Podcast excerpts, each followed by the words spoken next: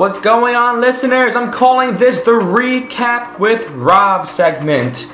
This is a part of the Popcorn and Pop Culture podcast that I have with my good buddy Michael Sheehan. But he's not going to be joining me today, so this is just me, Robert Eng. This is the Recap with Rob, where I'm going to be breaking down some current events in the entertainment world.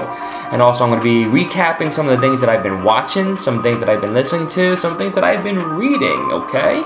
So let's get on with it. Something that I've recently watched and that just dropped has been the Pitch Perfect 3 trailer. Check it out. I would do anything to sing with you guys again. Every year, the USO puts on this performance to support the troops in Europe. One last show together. Who's with me? Hell yeah. Welcome to Spain, Bellas. So this is the first base. Will we be going to second base with you guys? That's a no from me, so. Alright, so the Bellas are back. Pitch Perfect 3. Not gonna lie, this has been in the works for a while, and when I read up about it that it's going to be released in December, I kind of had the idea that maybe this would be some type of a Christmas themed film. I am wrong, but the Bellas, I think the premise for this movie has been the Bellas are disbanded, but they're trying to get back together for one more performance. They're going to do this to support the troops overseas on an USO tour, but they're facing some competitiveness, uh, some some lashback at other artists and other bands that are performing on this tour, and they hit. This is the big. This is the big, big, big thing they have to overcome. These groups are using instruments and their voices. OMG, seriously. And I was kind of thinking because the first Pitch Perfect film, you know, spoiler alert if you haven't seen these films, but the first uh, the first movie, Pitch Perfect, they kind of had to overcome doing the the old dry things again and again, and then Beca came along. and was like, guess what? We could do some mashups. Not like mashups have been just created for the Pitch Perfect movies, but they mashed it up, they broke it down, they gave a great final performance, they won the competition. Hooray! Second movie comes along, they can't do mashups any longer. Everyone's doing mashups now. That's the it thing to do in acapella world. So what do they do? Well, they introduce Hailee Steinfeld to the cast, and her character brings in some originality. What an acapella group singing an original song! This is unheard of, and it won them the competition yet again. I don't know if there's going to be a competition for this third film, but it seems like they are they have their backs against the walls again. They don't know what to do because these other performers are using instruments along with their voices. So what's the big deal? What's the big deal, right? Well, it's a big deal because these films are ginormous. The first film was kind of you know, an underground success. It was a cult classic, so to be. It didn't make that much money, but once it came out on streaming services and DVD, everyone watched it. Everyone watched it again and again on HBO. Everyone loved it. Everyone talked about it. When Pitch Perfect 2 came out, it made a ton of money. I can't imagine Pitch Perfect 3 not making a lot of money, but we'll see. I'm just a little bit. I'm, I'm excited for the film for two reasons. One, they're fun these are kind of guilty pleasure movies. These are very attractive women singing and acting and just being funny. You have uh, you also have Rebel Wilson. I think that's her name, yes. And she is hilarious. I love her in almost everything. And she's Fat Amy in the films, always provides the most comedy. But at the same time, I really want to see Pitch Perfect, this franchise, end because it's the, the films aren't good. The films are not good. I had a blog post that I wrote years ago on my Entertainment Blur blog saying how Pitch Perfect is absolutely a terrible movie that people love. And I'm a little bit guilty of it. I've watched Pitch Perfect probably upwards to 10 to 15 times because it's just very, very enjoyable. And it does tug on your heartstrings. And the music, you know, after it being mixed and auto tuned and everything, the music is actually pretty fun to listen to. But I'm over it now. I'm over this phenomenon. Pitch Perfect 3 hopefully is the last one. But again, I'll see it and I'll give my review when I do so.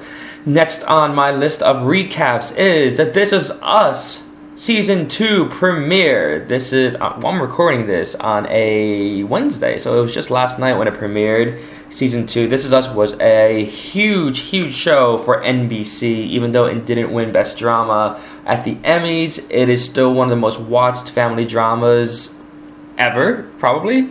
It's definitely the most watched family drama right now. It is a very, very interesting show with great performances, good writing and it, it tugs at your heartstrings. This is a manipulative show that just basically wants to make you cry, and I'm okay with that. And this is a show that I really enjoy watching with my wife because she loves the show too. It's a, it's a family drama that doesn't usually get too much attention on television programs, especially in the world of prestige TV right now. There's a lot more interesting plot lines out there than a family drama. But This Is Us does things progressively and it does things and tells stories well enough that you know it, it really attracted a lot of viewers. So season two premiered. The big mystery is still going to be how did Jack Pearson die? We don't know. We're getting hints slightly here and there and towards the end of this episode. Again, spoiler alert if you haven't seen the episode, but I'm just going to talk about it real briefly we get to see the moments when the children find out that Jack, their father, has died. Very, very tragic, of course. They're staying with Miguel. Damn that Miguel, of course. And we see Rebecca drive by their old house and it is burnt to the ashes. It is it was engulfed by some humongous flame and there's almost nothing left of the house. So, what does that mean? The biggest theory out there is that Jack died in a plane crash. Some people speculated 9 11, but based on the timelines, it doesn't really fit in because it seems like Jack Pearson has died in the 90s. So, of course, that doesn't really fit in with 9 11. But there have been some other speculations, some theories that there was a plane crash that was I don't know if it was departing from Pittsburgh or going back to Pittsburgh that crashed in the 90s. So maybe Jack was on that. We have we know that some of the characters uh, and his children are afraid of flying because of maybe what happened with their dad. But then this whole fire has kind of thrown a wrinkle into that. I don't know what that has to do with anything. These writers and these creators are obviously giving us little bits of information. We're gonna have to jigsaw puzzle this together eventually before they finally re- reveal to us what happened to Jack. But that being said, that being pushed aside, I really enjoyed the storyline between Randall and Beth with their discussion that they want to adopt a child. Randall, of course, was adopted by his parents, Jack and Rebecca, and they did him wonders, and he respects them and he loves them so much. He's trying to um, persuade Beth to adopt a child. Number one, he wants a boy, and number two, he wants that boy to have the same opportunities and to change that boy's life, like like Jack and and uh, Rebecca changed his life. The intentions are well, but Beth is just certainly not on board, and they have some really really good dialogue and really really heartfelt type of conversations about what they need what they want what is a stretch what is realistic and what they really truly want to accomplish with this adoption. Really really good and touching stuff. Also this episode chronicles the birthdays of the, the, the triplets. Even though they're not really triplets they were all born the same day so that kind of makes them triplets we get some more Kate stuff and Kate and Kevin being way too close and Toby kind of being pushed aside, even though he's a fiance of Kate. That stuff is a little silly. I didn't need that stuff. It was okay. Um, there was an important scene, though, I thought, when Kate finally auditioned um, to sing for this role or whatever, that she didn't get it. And she stood up for herself, good for her, by saying, hey, you know, I can't wear a size 2 you shouldn't just give this role away because of that.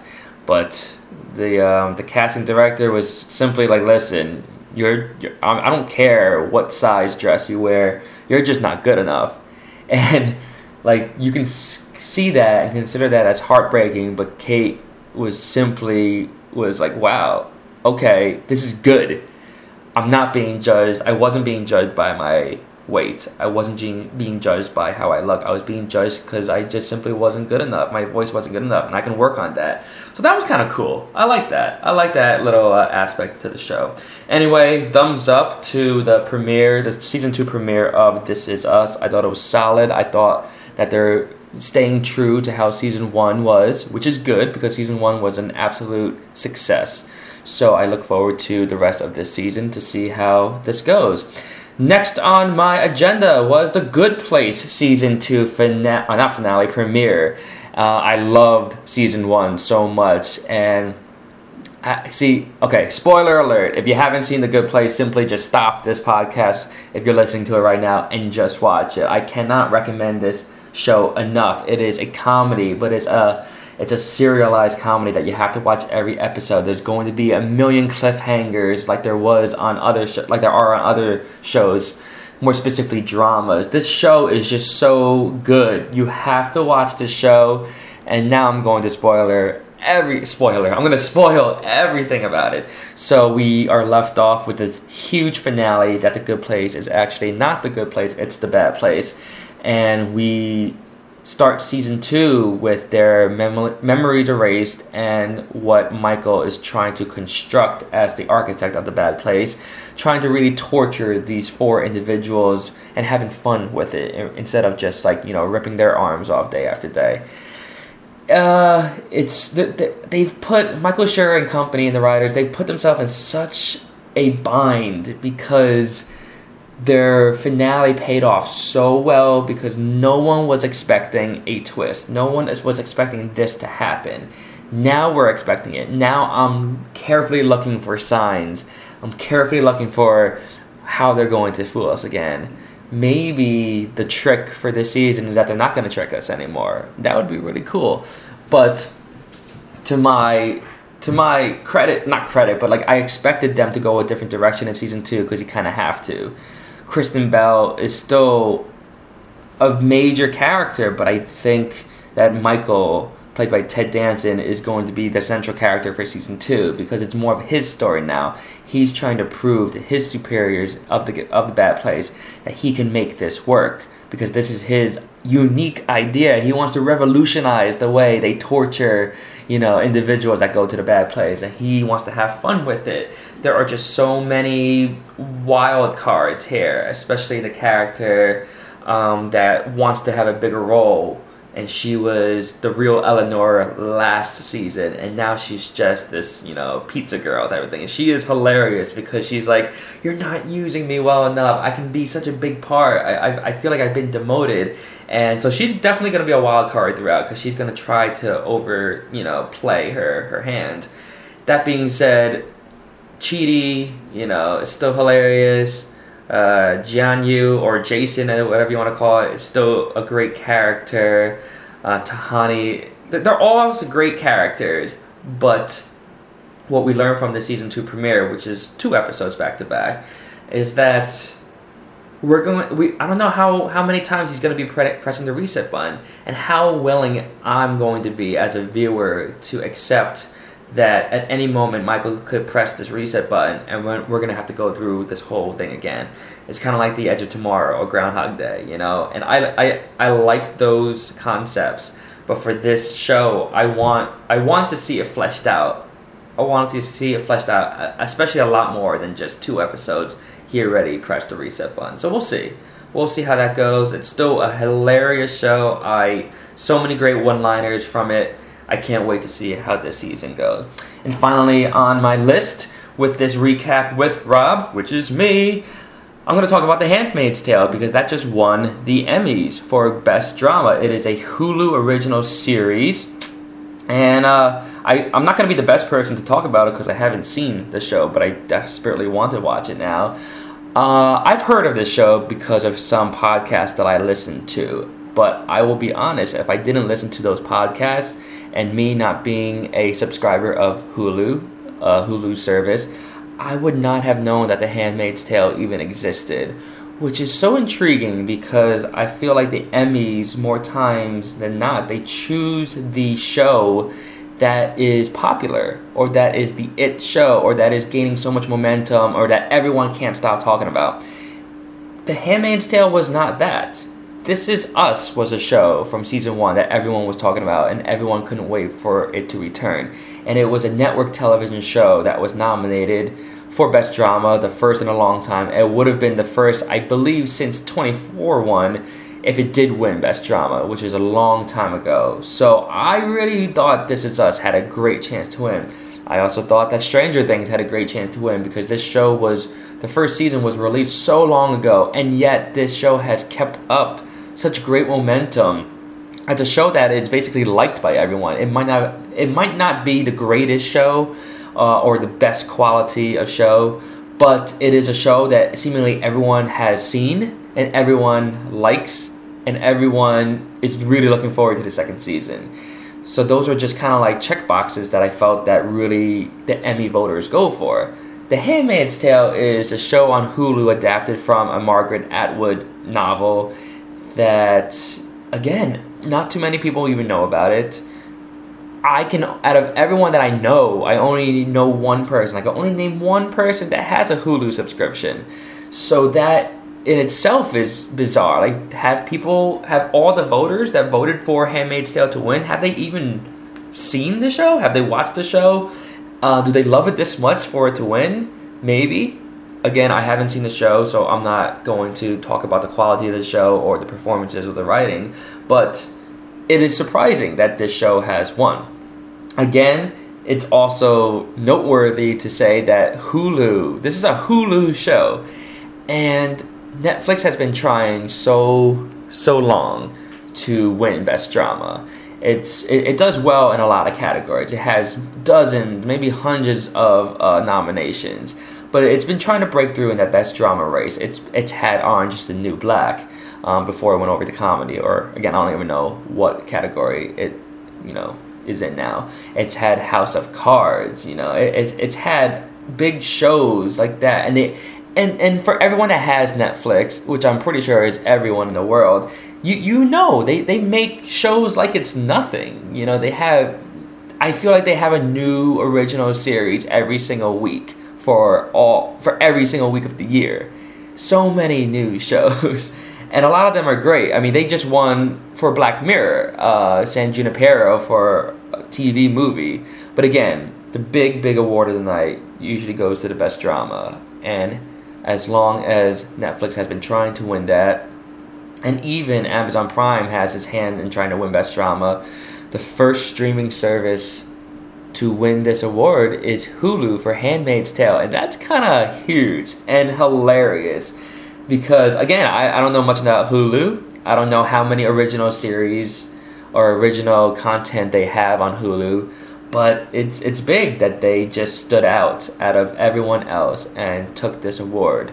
So good for them, good for Hulu, good for Handmaid's Tale. Not so good for Netflix and Amazon Prime maybe, and not so good for everyone else when Game of Thrones is eligible to be nominated for Best Drama next year. So we'll see how that goes. Anyway, that was the recap with Rob. Thank you for tuning in please check back next time. Maybe I'll do this every week. Maybe I'll do this every two weeks. Hopefully, Mike and I can get together again and do some more podcast episodes. But this is just my way of recapping what I've been thinking and what I've been watching for the past so long. So, thank you and peace.